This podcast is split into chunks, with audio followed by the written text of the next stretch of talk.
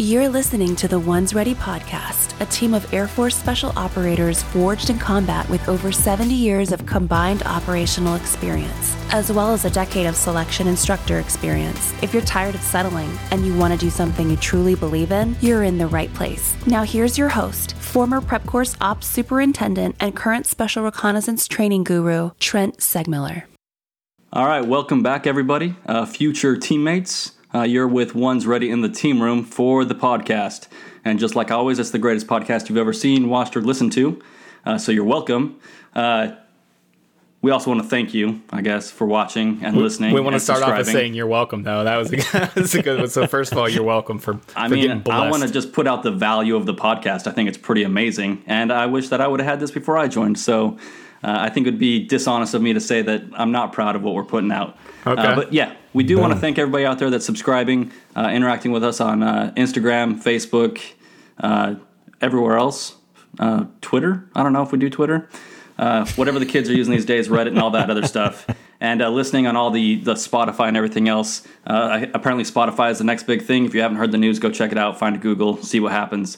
Also, I want to talk about some friends of ours. We have Alpha Brew Coffee Company, if you want to get caffeinated the natural way. We have Strike Force Energy, my personal favorite, if you want to get caffeinated in the, my way. And then we have Everly Stock. So if you want to go out there and ruck and use the best equipment for hunting, rucking, whatever else, go to Everly Stock, do yourself a favor. All those companies, throw in Ones Ready, get yourself a discount. We don't get anything for it. They're just awesome companies. We'd like to support them. So today, our guest, now that I'm done talking about myself and everything that I love, is Gavin Fisher. So Gavin is a pararescueman. Did I say that right? Pararescueman? Yeah, it's a PJ, pararescue jumper. Pararescue person. Person. And he's got a lot of experience operationally, ANS, all that other stuff. So like always, we're going to ask Gavin, what's your background? Tell us a little bit about yourself and get this thing rolling. Cool. So thanks for having me on the podcast. It's nice that you guys are putting out all this information all the time. Like you said, I wish I would have had this before I joined. So try to do my best to, represent well. Did you just say I told you so off of something Gavin said? See, he told you so. Gavin agrees with me. If the guest agrees with me, then I can't be wrong. Yeah. But so my background is I joined in February 2010 as a straight PJ student. Went through the pipeline and the average 2.5 years. My first and really only operational duty station was Vegas, the 58th Rescue Squadron. But I was there for like almost 7 years. So, and then within that time frame, I knocked out on average a deployment every year. Some of them were back-to-back deployments. Like I would go from like Kuwait or Iraq right into Africa. So kind of, little space here and there. But my first deployment was when we were still doing the actual CASAVAC missions, the true Pedro stuff, which was a lot of fun. And that really kind of, I got a lot of job satisfaction out of that because it was just blood and guts, danger, everything. And then that kind of took me through some of these more vanilla deployments like to Kuwait, and kind of kept going along. On the state side, when I wasn't deployed, I was going to help out STTS and helping to take some guys through the air ops phase there. I got to see like a lot of units, even all the way up to Alaska Guard Reserve, other operational units. So I've really been quite blessed as far as my experience goes. But I do, even though I was just technically at Vegas for 6.5 years, I got to kind of see everything. And then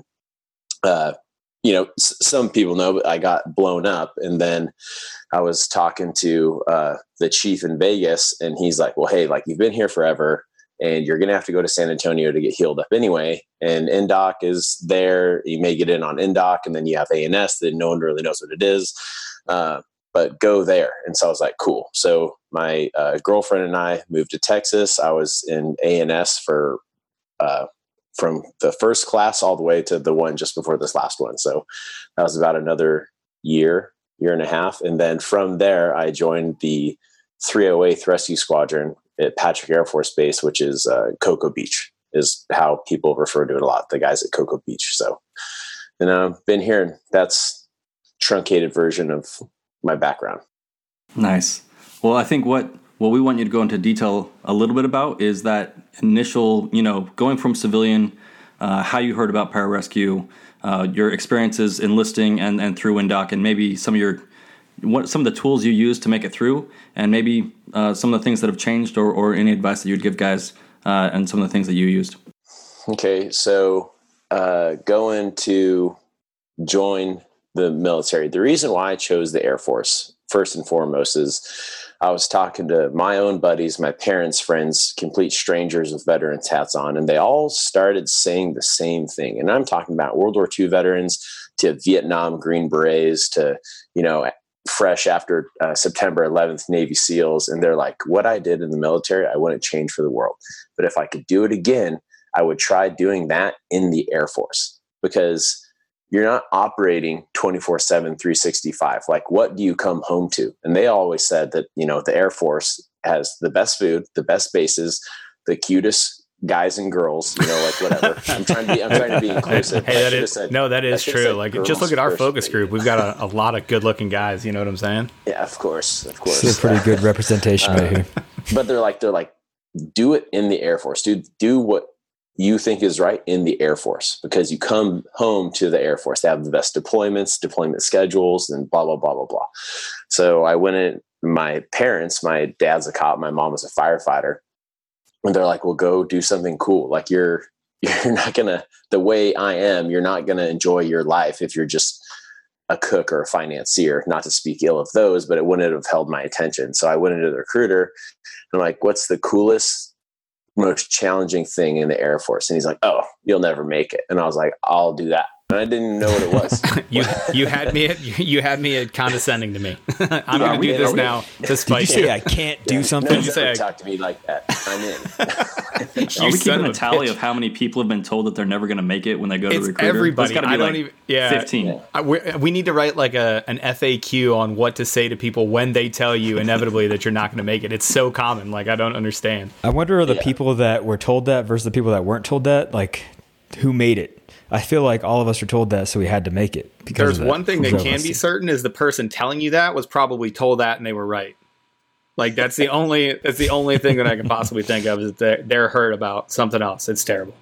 Well, as an instructor, and I know some of you guys know this. You're just like, you're never gonna make it. Like, just quit now. And the person who makes it at the end, you're like, you told me I wasn't going to make it. I'm like, I don't even remember who you are. Like, I don't even know what's your roster number? I don't even know your name. Yeah. Do you have a name? Yeah. You're welcome for the motivation. Yeah. You look so much different with not having MRSA all over your face. Yeah. ANS is rough. So, but anyway, going through INDOC, which is, of course, way harder. Just a little shit talking, of course. Hey, before you go on, were you in that area where you had a developer? Like, did you work with somebody before you got in, or was it all you? Nope. The McNeely brothers, they had just graduated PJU and they were doing RAF. So I was pretty lucky, but they really just kind of like smoked the shit out of me and tried to get me to quit, and I didn't. And then. That's all the development I had. We had nothing special and basic besides all being in the super flight, but there's no special diet, no special training. Cervantes came and talked to us like 2 weeks before we graduated basic and basically told us that we weren't going to make it, but Paris, he's like super cool and kind of, rebalance this, but there was nothing like it is now. And then after you graduated basic, you had the weekend and then you went straight into INDOC, just 9-week warrior camp. So a lot of these guys I hear saying like, oh, I never had quit in my mind. Like, and I think it's a lie. Like, I grew up like very comfortable, middle class. Like, if I didn't make it through INDOC, like I had options. And so quitting crossed my mind like all the time. Like, we'd be on a run and I was like, I want to quit. I was thinking about, I know you guys have had this feeling, but have you ever been on just the longest run of your life and you just wish through no fault of your own that your leg would break? And you just be like, listen, I didn't do anything. It was just a thing that the doctors missed. It was a stress fracture that never healed right. And it just broke mid-run. I'm going to go take it to the hospital. Yeah, like, looking for those validating injuries. So you're just going to quit, but you weren't going to make it anyway. You're like practicing your sad face for when it happens. Really, like, I can't believe my tib fib snapped in half. I didn't see that rock. Oh, no. I would just... Yeah, all the time, like holding my breath. I'm like, this sucks. I should just pop and quit. But I would, this run, this is heinous. Like, I don't like it. But I would think about quitting for so long that by time I probably got close, the event was already over. And I was like, oh, maybe I'll quit on the next one. You know, you distracted yourself by making up quitting in your head. And the only thing that they prepped me for, the McNeely brothers, were like, look, you're going to make it. Like, INDOC, even though they'll test you and everything, like, you will get stronger over the 9.5 weeks that it takes. Like, you just have to show up every morning and not quit. So I wonder if that's why so many people quit after the end of an event. You ever notice that, where that, you know, you're just in the pain cave and they ask for a quitter, never get it. And then at the end of the pool session, dude gets up and grabs the bullhorn and quits. Yeah. We had a guy, kidding, like getting ready to carry the log over after my hell night. It was a young airman. And he's like, I'm ready to quit. I was like, what are you doing? We're done. We're going home to get a shower and go to bed, dude. Like, they're not screwing with us anymore. Like, we're done. Like, this whole week thing, it's over. Like, I'm not screwing with you. Like, we're done. He's like, nope. So his mind made up. He's like, I'm out of here, dog. I actually have a theory about all this stuff, and it has to do with ASVAB scores, because I used to do student affairs stuff whenever I was an instructor, or before I became the instructor supervisor. But when I look at the people that would quit, anyone that was over 95 would quit in the morning, because they'd be overthinking it, and they'd be like just contemplating what was going on, and they couldn't figure out, and they couldn't find a pattern. Those people that were like in the lower end, they'd quit during the pool session because they're impulsive. So I don't know I don't want you to share this unless you're comfortable with sharing your ASVAB score. But I don't even remember what it is, but I passed. I think that's somewhere in the middle, because I didn't quit at all. I don't remember what mine is. Yeah. All right. So those people in the middle are the ones that make it, because you can't be like too smart, but you can't be, on like the lower end. Yeah. Exactly. Yeah, you're good. Exactly. Wait, if I get that in my online courses, that's a pass, homie. Yeah.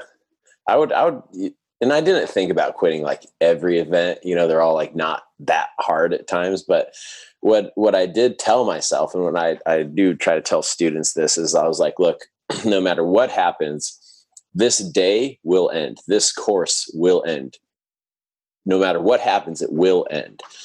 However, when you go back to the dorms, whether it's at the end of the day or at the end of the course, you're going to go back as a quitter or as a graduate. And a graduate of that day, a graduate of the course, like, it doesn't matter. But no matter what happens, you're still in AETC. People lose their perspective all the time. Like, that's why when the cadre could tell you have 30 minutes to put on your shoes and tie them, and it'd go by like this. But you tell someone to hold their breath for 1 minute, and it's an eternity. So just not losing perspective of time and how it will end. And how you want to end that day, no matter what happens, will always be under your control. Yeah. And so I went from thinking about like quitting on every event, and I because waking up at 3 a.m. to go get your shit pushed in is like the most exciting stuff. At 3 a.m. I think I had the winter schedule. We did not. That was not the first event of the day usually. I don't remember having that. I don't remember. You might want to go talk to somebody about that. Different schedule. You guys didn't have that cadre everyone called Uncle Tony? Like, oh, Capo's not going to like that. Fantastic. Yeah. I wasn't thinking about now we've done it. Great, guys. Yeah. Well, so you took that all the way through, your INDOC experience and getting through that and not being a quitter. Obviously, you were a graduate during those days, thanks to your middle of the road ASVAB scores and inability to get wrapped up in an event. But take us through the pipeline, man. What was your favorite school? So you got out of INDOC, and then I'm assuming you just hit like the normal progression. You went straight to dive, and then in some order, airborne, SEER, free fall. Dive school was the first time that I felt like, because you go through INDOC and immediately after you graduate INDOC, the INDOC stories start, like any other type 2 fun where it sucks when you're going through it, but it's your favorite memory and it's the one you talk about forever. But I still feel like even now these days, because after ANS, you go through pre-dive and then to dive school, which you're either going through the Air Force one, the Army one, whatever. But I feel like dive school may have been one of the most fun schools, but I didn't really feel like I was in the pipeline yet, because dive school still had a high enough attrition rate, or you get set back or whatever. And I had so much fun in dive school in Panama City Beach. But after I got through dive school and I got to Albuquerque, like the capital of the PJ Condom, like that's where I felt like I was in it now. And that's where I really started turning. And that's where I probably had the most buy-in is when I got through INDOC. I got through dive school and I arrived at Albuquerque like in the middle of the night, and there was snow on the ground. I'm like, nice. Like, this is where I'm at for the next, 2 years. Just so was that your moment, or was there a time in training where you're like, holy crap, I might be doing this PJ thing for real. Like, this might actually be a possibility. That was after PJU. Like I made it through all the hard schools on the first try, but like I got set back in airborne. Wait. Why did you get set back in airborne? Did you have your feet and knees apart or something? Do you know how many people? Yeah. You know how many people? You want to talk about ASVAB scores of people falling out of military aircraft on a static line? Yeah, homie, I got some uncomfortable numbers to share with you, my friend. Yeah. Do you guys know Jake Racicot? Yeah. Yeah, so Jake Bronco Racicot, not to name full names and social security numbers, but we were playing rock, paper, scissors in the harness shed. And this is like our second day of jumping. So I already had 3 jumps in the bag. And we're playing rock, paper, scissors. And then the first sergeant was like, "Hi, airborne."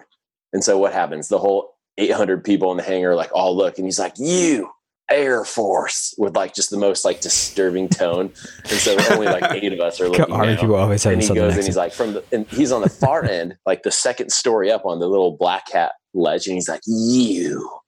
And so Jake Racicot and I both stand up, and he says that as I was doing the airborne shuffle, like 100 yards to him, that I rolled my eyes at him, and I was like, "Well, I mean, did you?" Well, I mean, probably after he said that. Okay. But I did not at the time he was accusing me for. So they told me afterwards, because I graduated immediately after my second jump. I didn't go through the airborne graduation. The black hats were just like, "You can leave if you want." So I called the traveling lady, and I'm like, "Hey, can I go back to Albuquerque now?" And she's like, "Yeah, sure." So I just left in the middle of the night, and the black hats were like, "Yeah, that was kind of a little extreme on his part." But they only sent me back a weekend, so I didn't have to go back through the whole thing. So you just bounced? You're just like, "I'm out of here." Okay. Yeah, I think my flight out was like at 2 a.m. I think that's actually a better story than the, "Hey, I got recycled in airborne." I think that's actually pretty cool. Yeah. They gave me blood wings and stuff. That gave me some buy-in, you know. But paramedic. Did you go to the airborne that we all went to? Man, this has never happened before, but do we find out that you're actually a poser on the podcast as we're talking about it? Like, did you also work for the CIA fresh out of your indoctrination team? Was there parachute like bags of sand or something? Yeah, I never actually became a PJ. I'm just a deep state operative. That's fine. That's awesome. That's the world we're living in. That's fantastic. What was your when you were in Albuquerque, right? So you're kind of feeling that vibe and getting in your flow, as it were, down in Albuquerque. What was the biggest struggle in Albuquerque? Was it paramedic for you, or was it the apprentice course? What was it? The biggest struggle was the apprentice course for me, because by the time you get there.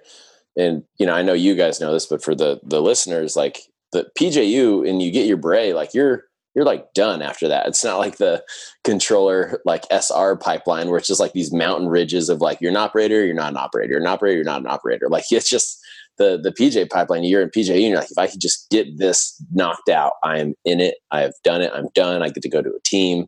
Like, and it's awesome. But I got set back. What was it? So I actually was a part of 3 PJU teams. I got set back on Dirt Med on my first team. And then on my second team, I made it all the way to Water Ops. And this is like one of those things, how standards change, but it's just the luck of the draw. But when I was doing Water Ops, I exited and I had the HEEDS tank on my right leg, which at the time was like this huge thing, even though now none of us think twice about it. And I did like a 90-degree turn, and then I like turned back. So I had to like do it again. But then I did another 180 turn, and then I like fail, get out. Yeah. Then, get your stuff, go to station 1. No wonder. Yeah. But thankfully the cadre there, were like, "Hey, like, he's a good guy. He's blah, blah, blah. We'll give him another shot." Cause at the time, 3 PJ, like, you only got the one setback and then you were out. So I was once again very lucky. And then on my third PJU team, and I got to join the last one that had already gone through like Dirt Med and Land Nav again. So it wasn't like a full three teams. I just got set back to the junior team. And that's when I finally graduated. And you talk about like a moment of pride, like putting on your beret and you're done. And we had like all the awesome cadre there. And the I don't want to spoil it, but you know, you're going through FTX and they normally come up with some cool way. The FTX is your final field training exercise. And they come up with some cool way to like present you your berets. And so for us, they're like, all right, last minute mission.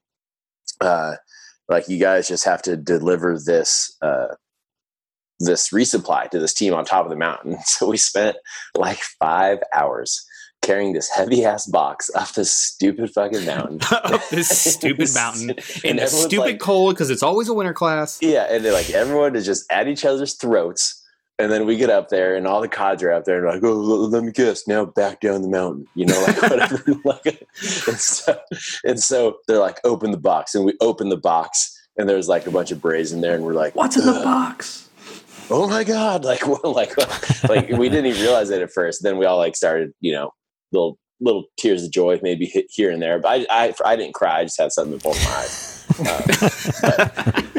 That's when I finally. It gets dusty out there on those ranges. Range 60 gets really dusty, homie. Yeah. I know the mountain you're talking about. It gets dusty up there. Yeah, that's when I was like, man, I did it. It's awesome. And then, like I said, my first deployment, I was right in the fight right away, and so I had a lot of career field validation that some of the new guys aren't necessarily getting these days right now. But whether you're about to come in or you just got your beret or you've been in a couple of years and you're starting to like lose hope, like the fight will happen. Like you're in special operations. You're the first people to get in the fight normally in any kind of war, loud or quiet. And like, it will happen just when your God decides it or you decide it or your boss decides it. Like if it's your time, like it's going to happen. And bringing it on the real, you know, like a FOB Plight out there in Albuquerque, like Jason Plight died on his first deployment, didn't he?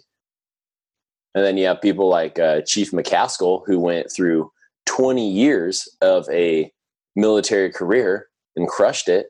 And then, you know, and unfortunately was killed on the end of his deployment. So don't fall prey to this immediate gratification culture that we've all started to be living in. Like, put in the hard work. And I'm not saying stick with something you don't agree with, but you're never going to get any mission if you get out, or you're never going to get any mission if you quit, you know? So. No, that's good. And it's a good transition for us, because I wanted to ask you, since we've been focusing on the pipeline and PJU, once you got to your first duty station, like what was that like? You already said that you were on back-to-back deployments and deploying on an average of every year. So what were some of those deployments like for you? They were all awesome. My first deployment, you're doing, you know, a couple missions every day. Sometimes you would land and not even have time to call your wife or your girlfriend or your family because you're trying to shove food in your mouth, restock well, yeah, Aaron, you were there. Yeah, worst deployment of all time. His the team leader out there was a real piece of work. Yeah, and so like it was just, you were in it, and even if you weren't doing missions that day, the camaraderie between everyone, like it was everything I bargained for. And then even on these, you know, stupid deployments like to Kuwait, like. There was 0.0 chance of us getting a mission in Kuwait. And so we just all focused on working out, becoming better in our skills, and everything like that. And I have my favorite deployments and my least favorite deployments, but I have pulled something out of every deployment that has made me better. And you deploy with the same guys over and over again, and you get closer. But I don't know, I was kind of rambling. I'm sorry. Well, no, it's good. But I mean, so those deployments, fantastic learning experience. What were the different mission sets that you accomplished, the different roles that you had on each of those deployments? So on my first two deployments, I was a team member. So I was just worried about, I was with the PJ team.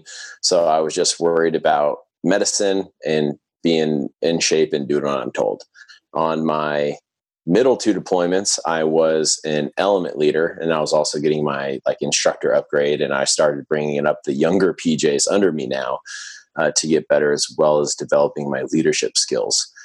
That was like Kuwait and Africa, where I was an element leader. And Africa was awesome because you'd get to go work with the tier one guys and, you know, other places. And then you'd come back to the Horn, where we're all at, and you get to continue being like a PJ element leader, and you do like these long ship pickups and still working on medicine. And then my last two deployments were as a team leader. And I think being a team leader is like the most awesome thing because it's not like in the Army or Navy where if you're a team leader or a troop chief, you have like all these people underneath you and you're like in an admin role. But as a PJ team leader, there's like six guys under you on a team, and you just, you know, you come up with your own training schedule and your missions get launched and you make the calls with the pilots, and you're still so involved at this upper echelon leadership level. And then on my last deployment, I started off as like the we call it the TRS team leader, basically the guys that are just going to get farmed out. But I basically went there, made sure all the young PJs were squared away with gear questions, because over the course of all these other deployments, I got to work with the Navy SEALs, the Green Berets, the French, the Polish, everyone like that. And I would just get, you know, farmed out here and there.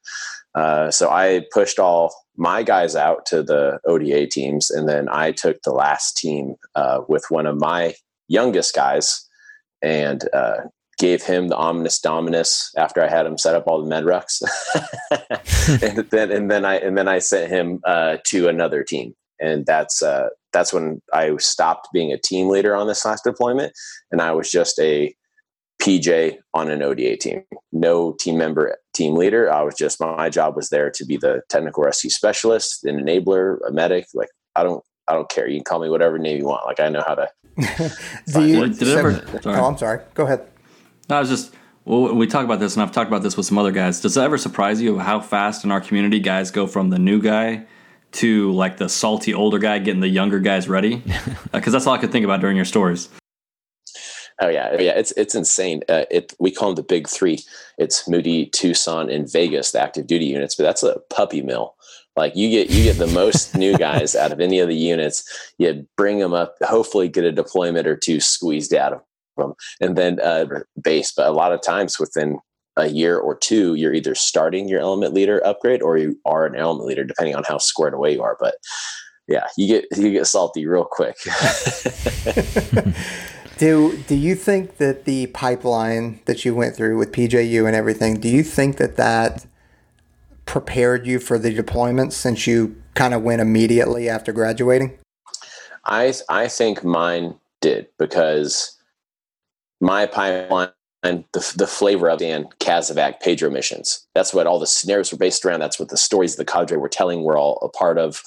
And then my first deployment was right there. So for me, it was a perfect puzzle piece fit. I think these days you have a lot more experience, thankfully, at the schoolhouses. But the combat kind of ebbs and flows. And I think during this past couple years, the combat has kind of like gone down a little bit, but that's why I talked about like the pipeline is still preparing people accurately, but when you get out to the team, you don't get a chance to capitalize on it right away. Yeah. Does that make sense? Yeah. I get what you're coming from. So I know for me, for my first deployment, it was an enormous learning curve. I mean, that I couldn't believe how much I thought I knew, and then where I went to as I'm going through a deployment. So do you feel that, I'm going to put you on the spot here, do you feel that the pipeline prepared you better, or that the unit prepared you better? What did you learn? What location did you learn more at? Oh, the unit. You could, you know, go to the best college in the world, but you're going to learn and retain most of what you know from your first job after that point. I always say how there's not a difference between ST and rescue, and I'll fight that with the most passionate of them. However, as an early young PJ to a rescue unit, yeah, when you go to a rescue unit is your first station, you learn that like I can rely on my other fellow new guys to kind of help me through this. But when you go to an ST for your first unit, they're like, not only are you a piece of shit, but also you're responsible for everyone. And you need to learn how to do this. And you also need to learn how to give yourself a ticket to fly out there. Like in an ST growing up, like I don't think anywhere in PJU do they prepare you. The time in PJU, you're a member of a team. Mm-hmm. As a new guy at a rescue unit, you're going through green team or whatever as a member of a team, then you're a team member and you have all these people to bounce questions on. But when you go to an ST unit, I think that's one of the hardest ones to start off at for a new guy, is because that's where you have the ultimate responsibility on you, and no one's going to help you besides maybe the controller, who's already even saltier because of his difficult pipeline. There's a whole lot of saltiness going on here. Yeah. Yeah, I totally agree. Whenever you get thrown into that mix and you just get out of PJU, like you said, that was one of my first deployments, is you're like up there with the Rangers and you're out there with everyone. They already doubt you because you're an Air Force dude, and they're like, what does this guy got? And then you got to prove yourself and make sure you have all the right equipment and checklists. So it definitely is difficult. But I want to lead that into our next question. So you're doing all this stuff. It was awesome. You got all your everything you wanted out of becoming a PJ in Vegas. And a little known fact also, we're in the same unit, but like we talked about in previous podcasts, we never even got to really see each other most of the time. Yeah. I'd see you in the bar, in the team room, and we'd chat about when you guys were, downrange or whatever, and then you guys would take off again, or we'd take off. But once that ended, you had to transition to something. Just like me, I went to the schoolhouse down at Lackland to work on INDOC. Unfortunately, that was going away when you were joining up. So what made you kind of want to go down to Lackland and work at A&S? So I really enjoy sharing my stories, and I think that it's something that comes natural to me, and it also helps me cope in a way, by telling my tales. And I benefited a lot from hearing people like Aaron that, not only talked about all their triumphs, but also all of their like screw ups. And like not a lot of people are saying that these days, because even on social media, like operators are flawless, perfect practitioners of patient. I think of another P word. I couldn't, but like people mess up. You really tried to. Yeah. Yeah. I was like, people mess up all the time, especially the special operators, and especially the new PJ supporting an ODA team for the first time. And you understand how you have to taper that so that, they still have confidence in you. But if you go in there 100% arrogant, you're going to get someone killed, either yourself or someone else. So I like telling all of my stories, even if they're embarrassing or not. And when I was telling this to, man, if you want to, coach, teach, train, mentor, you can either go to Albuquerque or you could go to Lackland. And I knew, and some of you guys know about my past that I won't bring up, but I was done with Albuquerque. I maxed that town out, and I was like, I've never been to Texas, so let me get out my hat and we'll go down there. Here we go. That's why I went down there. And A&S, there's pretty much no, and I sound, but there's pretty much no more meaningful interaction between the cadre and the students at A&S. Like when I was going through INDOC, the instructors would be like, put you through this heinous thing and then tell you why they did it. But in the new A&S model, everything's so regimented, so structured for a good reason, but it also like sacrifices. Like we can't tell the students why we just made them do this because it's part of the game, but also because we just don't have time. And so I wasn't getting that I was just basically smoking these people, telling them what garbage they were. They're not selecting at the end of this course. And these guys don't even know why. And I never got a chance to tell them like, hey, you're a great guy, but this is X, Y, Z. And they all get debriefed at the end if you make it. And I'm by no means not trying to talk total shit about ANS, but I wasn't getting that fulfillment. Like, you did in Albuquerque, or you did at INDOC. INDOC, yeah, sorry. Yeah, that was one of my favorite things, was being able to mentor and talk to the guys, and at the end of the day, be like, hey, I smoke the crap out of you right now today, and this is why. This is what you did. This is what you did. And I went through a whole list throughout the day, especially being the proctor and like being able to see the team and stuff. And yeah, I don't know exactly the backstory of ANS and everything that goes on beyond that, but I think that mentorship is important, which is why we're doing this whole podcast thing, so you guys can reach out to us and talk to us about our experiences. And you guys realize, because I'm sure, Gavin, you felt like, man, I'm just a monster, and all the students think that I'm just a monster. I'm just freaking smoking them for no reason, and I can't explain that it's for a good reason. Like, I want them to know that I care about them, because all the instructors do care about the guys that end up making it in the end, because we want those guys to be better than we ever were. We want the right guys to be with our teammates that are going to be deploying downrange and everything like that. So we care about the end result, and it is hard to just go there, torture people, and then go home without saying, hey, this is why I did it. Yeah. And like PJ's controllers, SR, like it's the most chill, awesome group of people ever.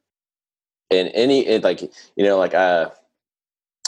didn't know Peaches before this at all, but, you know, Aaron introduced us, and just talking with him, and there's like immediately connection, you know, and I feel like that was in part fostered in the pipeline through interaction with cadre and other team members, but there's no time for that anymore. And like, I wanted to be able to get back in. I tried transferring to Texas, like pre-dive or, you know, stuff like that. It just wasn't panning out. I tried coming down here to Tampa in the, I forgot what the position's called. It's like some PR planning position here at the SOCOM headquarters. That wasn't available at the time. And then I tried going the SOAR route, the special operations recruiter, where you get to, you know, keep your beret and all your pays, and really just, that would be awesome for me, because I love telling people why they need to do this and getting them to come in and being successful. And then that didn't work. And part of it, you know, was maybe command level stuff. And so I'm like, all right, well, I'm getting out. And they're like, why are you getting out? I was like, well, because I'm not like, I'm not just going to like sit here and hate my life. Not that I hated it, but I wanted to find more meaning. And then I knew that you could Palace Chase and Palace Front, getting into the reserve, you know, part of this. And so I started chasing that down, called out to Cocoa Beach. And do you guys want to get? Yeah, actually, that is the next question. You know, how intense was that application process? Did they look at your hair, you know, and did they look at it in all phases to make sure that you're good enough to be a PJ still? I got to imagine you got to be on some sort of a waiver right now. Like, there's no way that you're. Yeah. So it all moved from up here to down here. So oh man, you got power alleys now, bro. You look like what's his name? Woody Harrelson ate Woody Harrelson. I sent him older photos of when I was clean shaven with a full head of hair, and they're like, oh, this guy's, and then a mongrel pup showed up. It was too late. But the application process, the insert, so if you're active duty, you have to go to an in-service recruiter, and the in-service recruiter is a reservist or a guardsman on full-time orders, so they can work all the time to help you out. And then you can either basically Palace Chase or Palace Front. A Palace Front is where you sign up for the guard or reserve, and then when you're at, you're the next day you're in the guard or reserve. And so a Palace Chase is where up to a year out. So if I had a year left on my active duty service contract, I could call a unit in the guard or reserve, and they'd be like, I want to give you my last year of active duty service. And there's for every X amount of months they accept, you owe them like another year of service. So there's a trade-off, just like with anything. And so I Palace Chased because I was trying to get out of Texas quicker than at Palace Front. So I started really honing in on the units. All the PJ Guard Reserve units are awesome. But there was really only one that I wanted to go to. So my girlfriend identifies Florida like as home. I love Florida. Who doesn't love Florida? And so there's a lot of Florida man around here. Yeah. Listen, we're not talking panhandle, boys. We're talking Atlantic side, down that India Atlantic. Like, we're talking Florida's got levels. All right. Yeah. We're talking in between Miami and the panhandle. Pander boys around here. But and so like Alaska, that's awesome. As far as PJ units that remain gainfully employed stateside as well, there's so many, but I narrowed it down to either Alaska, because those guys are operating all the time, and then Cocoa Beach with the NASA, missions and stuff down here. And so I had already ran down the rabbit hole completely as far as of pararescue. Not that I'm done with that, but I'm like, there's so much that goes to this beret. There are other aspects of it. I want civilian rescues. I want RAMS jumps. I want space shuttle stuff. And Cocoa Beach, not only for the location, obviously, but also for just I think they have the broadest mission set of any of the PJ units. And I know it's arguable, and I'm not trying to sound argumentative about it, but that's where my mindset was. I was like, if I want to explore every corner of this beret, I need. And then a bunch of my, of course, a bunch of my buddies were down here, D's down here as well and stuff like that. And so all the boys are there, and it's in the fun and the sand and the sun. You're like, are you kidding me? Of course they're going down there. So the first step for me is talking to my supervisor. And then he's like, all right, yep, we accept this. The commander had approved it. My new commander had come in at that point. And so he approved it, and he's like, all right, we'll call down there and get yourself brought on, because for any of the units, a bro system, but you still need their backing to make it happen in the way that it should. So I called Chief Z, who just retired, did an on-the-phone interview with him.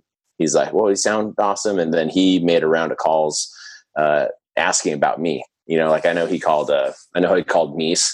Asked him, and Meese was like, do you know Gavin Fisher? And he's like, do I know Gavin Fisher? Yeah. And he's like, don't hire him. How much time you got, buddy? Yeah. So then they approve you, even though it's not on paper or anything. We want you down here. We'll help you on our end with the paperwork. And this is for any of the Guard or Reserve units. You just don't apply to go there. They want to know who you are, because you're going to be working there potentially for a very long time. It's not like active duty, where even if you're liked or loved, you move around every couple of years. They really invest in everyone, from the operators to the support, and so they really want to make sure they're hiring the right person. But I do want to make a point, and that point is the calls still happen on active duty. It's a very small community, and people know you. So if you think you're walking into a situation with a clean sheet of paper, you're probably incorrect. The calls have been made. Yeah. Yeah, you never go into a unit in active Guard or Reserve being a complete stranger, for better or for worse. Either your buddies know you, or the bosses know you, or your reputation for good or bad is known. But I think there's just more of a premium on it in the Guard and Reserve when you're Palace chasing or Palace fronting. And so I went through that. The paperwork bad, and for me, I had all these waivers that I needed to get, not only for a cool guy shaving waiver, of course. But then the paperwork takes 2 weeks to get approved, disapproved, or just sent back to you. So every time I had to fix a problem, I would have to wait 2 weeks just to see if I messed anything up.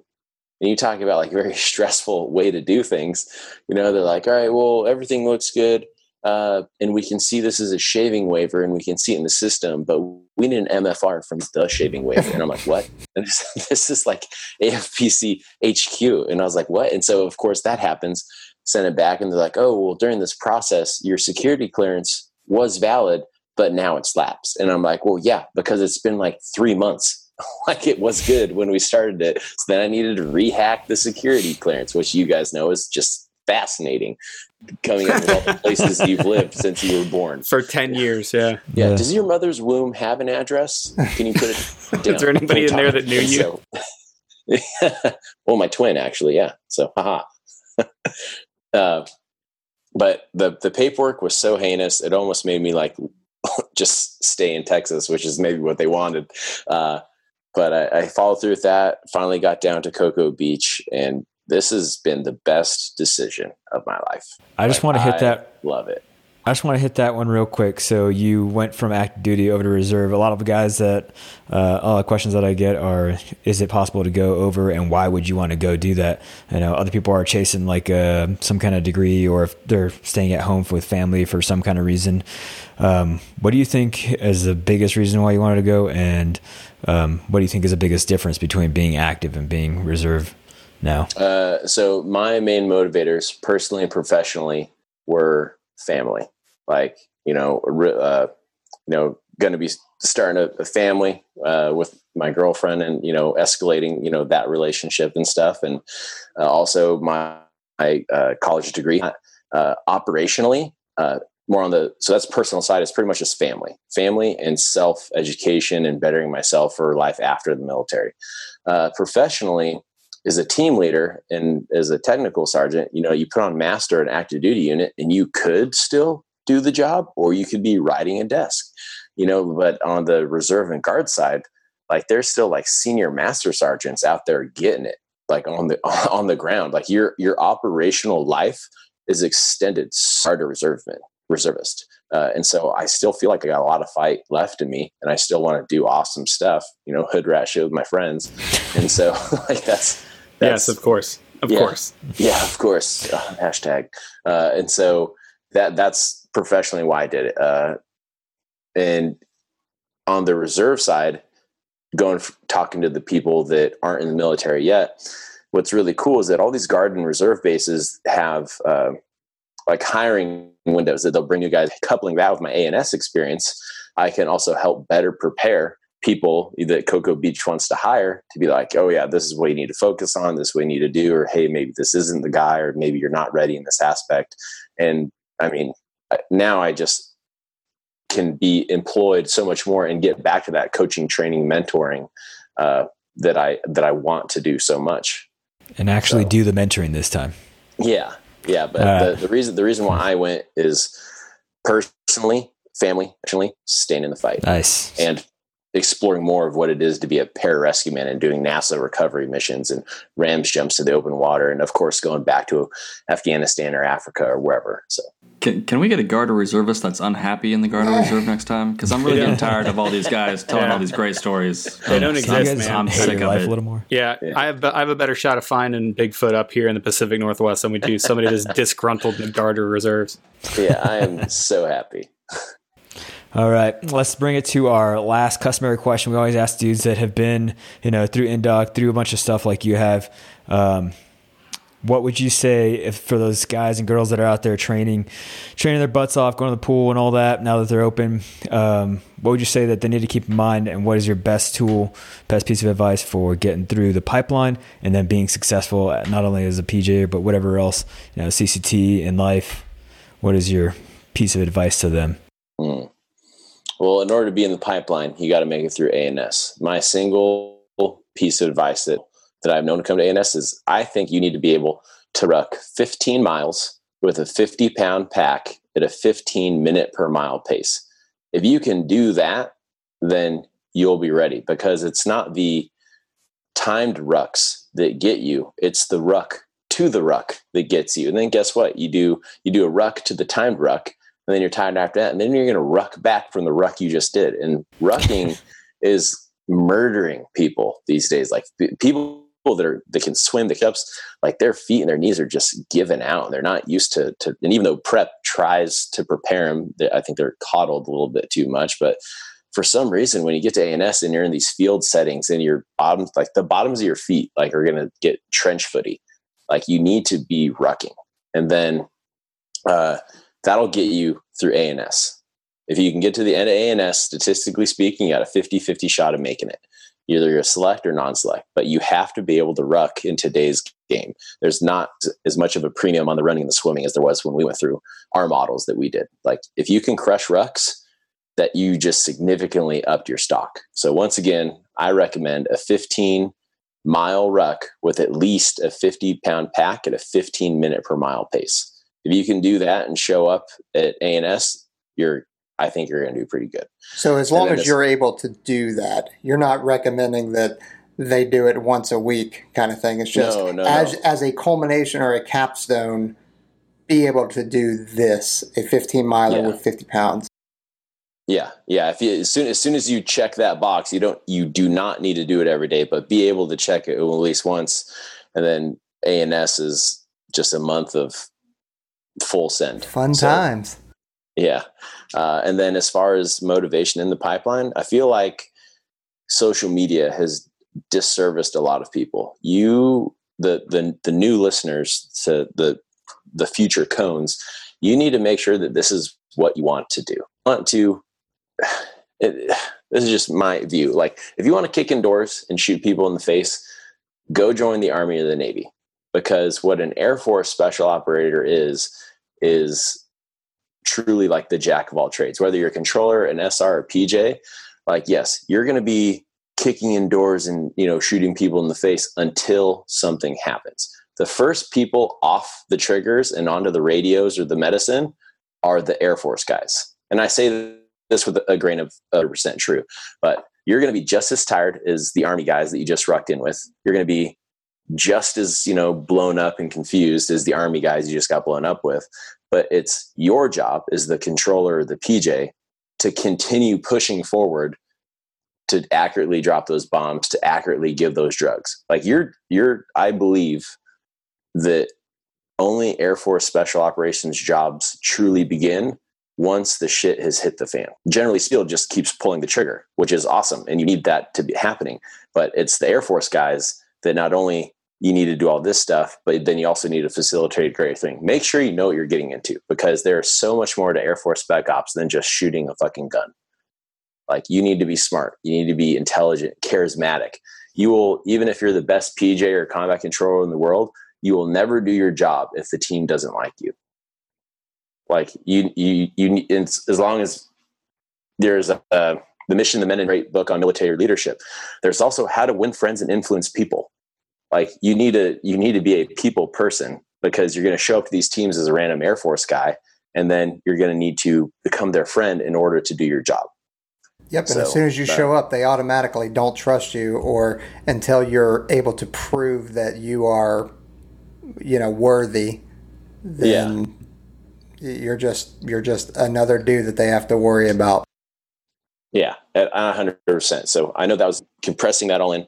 If you want to be a PJ, make sure you know what PJs do, stateside, operationally, everything like that. A lot of people discredit TAC-Ps, but if you just want to drop bombs, TAC-P is a great job, because that's all TAC-Ps do.